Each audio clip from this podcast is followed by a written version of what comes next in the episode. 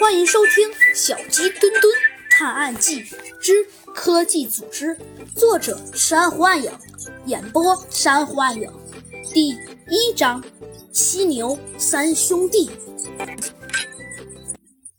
咚咚咚，一阵急促的敲门声响起。进来吧！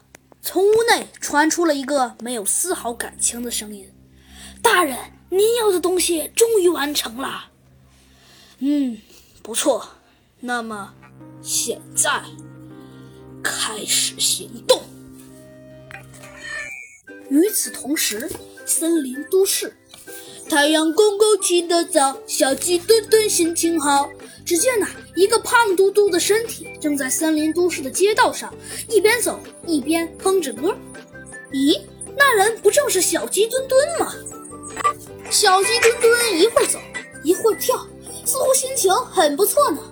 可就在这时，在一个拐角处突然跳出来了三只犀牛。这三只犀牛啊，每人都身高2米左右，身体强壮，身上突出了一块块肌肉。为首的那只先开口说道：小肥鸡，今天算你倒霉，遇到了我们三兄弟。首先做个自我介绍，我呢是犀牛大哥，江湖人称水蛤猪。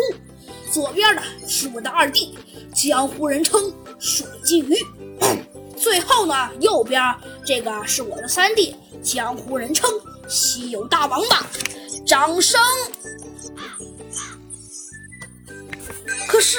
可是过了好半天，犀牛三兄弟也没有听到一丝掌声。犀牛大哥忍不住把眼睛睁开一条缝，可哪有什么掌声啊？小鸡墩墩正在像看白痴一样看着犀牛三兄弟，突然一阵爆笑传来。原来小鸡墩墩实在忍不住了，只见他大笑起来。太好笑了！帅蛤猪、帅金鱼、稀有大王八，